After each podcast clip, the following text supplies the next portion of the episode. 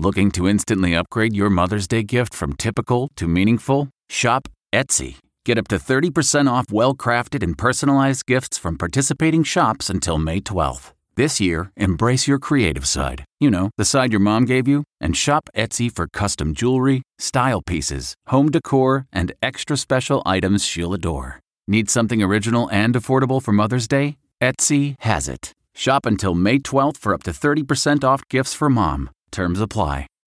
Reporter's Notebook with David Begnaud. I think life is all about walking a mile in the shoes of someone else when you can and understanding what they're going through. For example, have you ever had a kid that was sick so you had to call out from work to take care of them? Of course, most of you have. But for those of us who don't have kids, we don't know what that means. But I do have a dog that I treat like a child, and over the weekend he was running a fever. I thought he was doing better, but last night he kind of took a turn for the worse.